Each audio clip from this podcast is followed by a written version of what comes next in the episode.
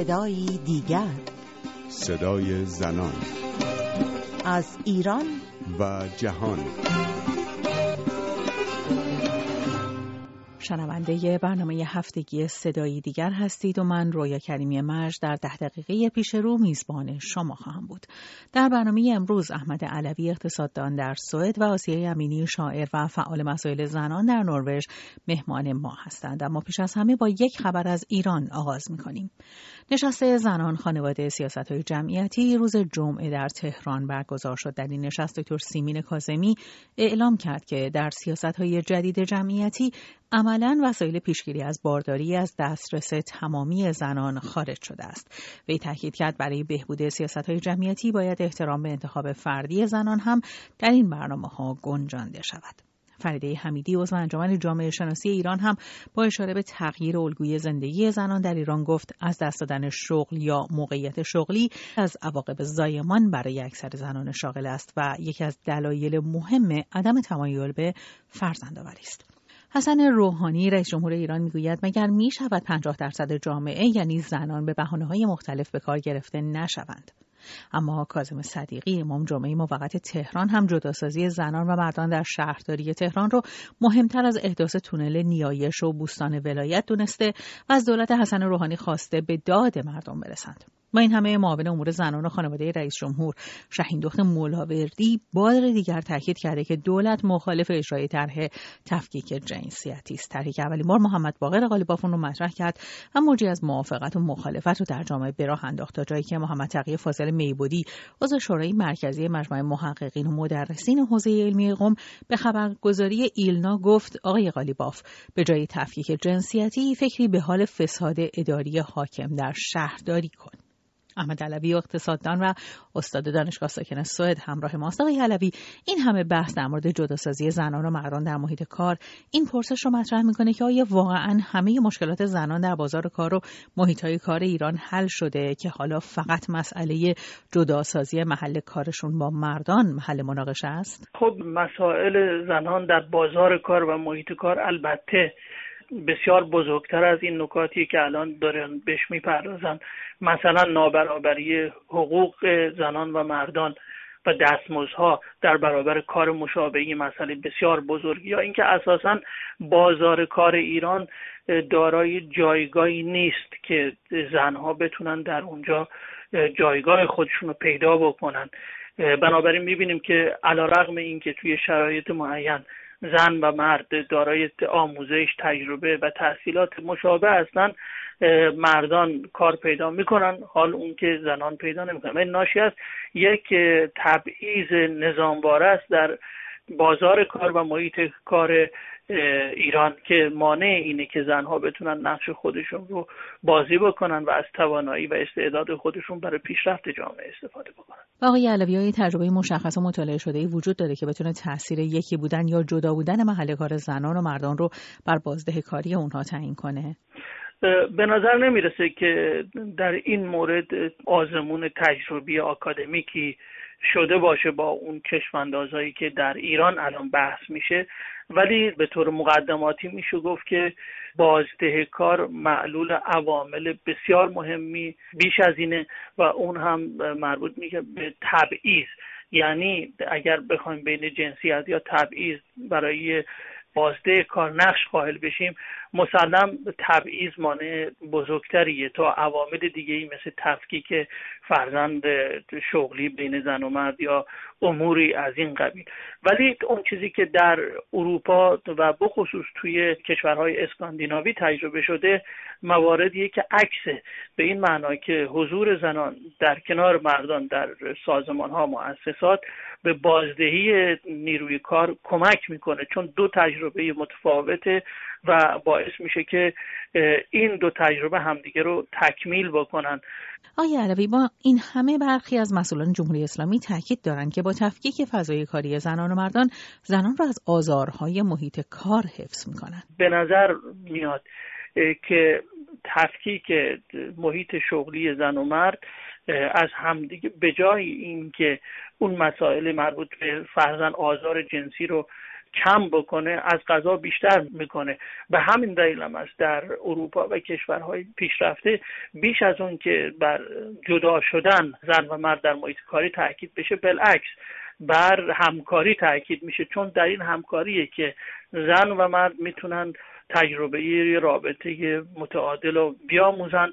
و اون رو مدیریت بکنن. سپاسگزارم آقای علوی از اینکه همراه ما بودید. اما از جمله خبرهای هفته گذشته شنیدن خبر انتقال سیمین بهبهانی به بیمارستان بود. اولین خبرها حاکی از به کما رفتن او بود ولی جسم نحیف 93 ساله اون تونست این بحران رو هم پشت سر بگذاره. همراه هستیم با آسی امینی شاعر و فعال جنبش زنان. قبل از اینکه شروع به پاسخ دادن سوال شما بکنم اجازه بدین که سخنانم رو با آرزوی بهبودی برای خانم بهبهانی شروع بکنم. آرزو می‌کنیم که ایشون هر چه زودتر سلامتی کاملشون رو به دست بیارن. خانم امینی خانم بهبهانی علاوه بر فعالیتی که در عرصه هنر و ادب داشتن یکی از ثابت قدم ترین افراد در حوزه فعالیت های زنان بودن از فعالیت های خانم بهبهانی در این حوزه برای ما میگید. خانم سیمین میشه گفت که فرزند مشروطه هستند پدر ایشون یکی از شاعران و روزنامه نگاران به نامی بود که نام ایشون با نام انقلاب مشروطه عجین هست و همینطور مادرشون از نخستین زنان ایرانی بودن که بعد از انقلاب مشروطه و در اوان انقلاب مشروطه در حوزه های اجتماعی و مدنی حضور اجتماعی داشت. یعنی اولین حرکت های مدنی برای حقوق برابر جنسیتی در ایران با صدای این زنان شنیده شد. خب طبیعی هست که در چنین بستری در چنین خانواده ای زنی که به دنیا میاد و بزرگ میشه نمی‌تونه فارغ از دقدقه های اجتماعی به خصوص در مورد زنان باشه. به جنبش زنان برگردیم خانم امینی. جایی که خانم بهبهانی در تمام سالهای فعالیتشون تونستن نقشی فراجناهی و فراگروهی رو در این جنبش بر عهده بگیرن. چطور خانم بهبهانی تونستن چنین کاری رو انجام بدن؟ به نظر من یکی از شاید آسیب هایی که جنبش های مدنی و جنبش های اجتماعی در ایران خوردن و می‌خورن این هست که شرایط حاکم و شرایط سیاسی شفافیت رو از بین می‌بره فضای نقد و نقد پذیری رو از بین می‌بره و در این فضای غیر شفاف شاید ما هم به نوعی در خودمون در سازوکار درونی خودمون نوعی از استبداد زدگی رو تکرار می‌کنیم. اما حضور کسایی مثل خانم بهبهانی در بطن این جنبش ها به خصوص جنبش زنان به نظر من یک نیرویی بوده که همیشه توازن رو ایجاد کرده توازن رو برقرار کرده برای اینکه با ویژگی های فردی و شخصیتی که ایشون داشتن تونستن که بدون شاید حب و هایی که خیلی از ماها درگیرش هستیم خیلی از ماها اسیرش هستیم به گونه ای رفتار بکنن که در همه جا و به نفع منافع عمومی زنان قدم بردارن. این روحیه رو واقعا باید به نظر من ما از ایشون به عنوان یک الگو یاد بگیریم و ترویجش کنیم. خانم امینی تا پیش از انتقال خانم بهبهانی به بیمارستان در خانه ایشون همیشه به روی گروه های مختلف اجتماعی و مخصوصا جنبش زنان باز بوده. هرچند در سالهای اخیر به دلیل بیماری که داشتن فعالیت مشخص و واضحی در عرصه فعالیت های زنان نداشتن اما حضورشون دلگرمی فعالان جنبش زنان بوده. این فقدان به نظر شما چه جای خالی رو در جنبش زنان ایجاد می‌کنه؟ من به لحاظ شخصی هم دلم می‌خواد که به این سوال شما جواب بدم. برای اینکه من خانم بفهانی رو فقط به لحاظ شاید حضور گرمشون در جنبش زنان نبود که باشون ارتباط داشتم. من در محافل ادبی هم شاید بیشتر از حوزه زنان و پیشتر از اون با خانم بهبهانی به هر حال ایشون رو اونجا بیشتر می‌دیدم و ارتباط داشتم. و برای همین می‌خوام بگم که حضور کسی مثل خانم بهبهانی فقط یک دلگرمی بزرگ برای فعالان زن یک الگوی منتقد شجاع که گردن نمی‌ذاره به هر هر حرف نادرستی و با سراحت و با شجاعت پای سخن درست سخن حق میمونه و هزینهش رو هم میده و ممکنه سیمین بهبهانی شاید در هر کشور دیگه بود از سرآمدان ادبیات و هنر اون کشور بود که باید هر روز چهرش در رسانه ها نشون داده می‌شد حرفش برای مردم بازگو می‌شد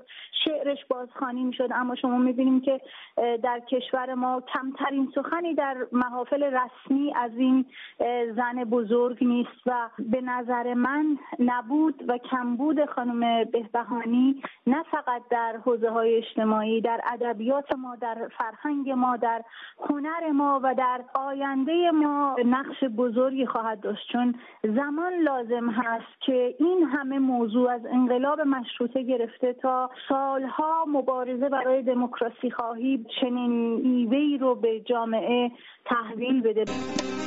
به پایان شماره دیگر از برنامه هفتگی صدای دیگر رسیدیم. از اینکه تا این لحظه در کنار ما بودید سپاسگزارم. زن at sign رادیو فردا dot com آدرس ایمیل ماست. می‌تونید برای ما پیام تلفنی هم بگذارید 0042 02 21 12 21 12 و همینطور می‌تونید به صفحه فیسبوک ما برید. کافیه که The Other Voice یا صدای دیگر رو جستجو کنید. به صفحه صدای دیگر راه خواهید یافت. تا هفته دیگر و صدای دیگر پاینده باشید و شادمان.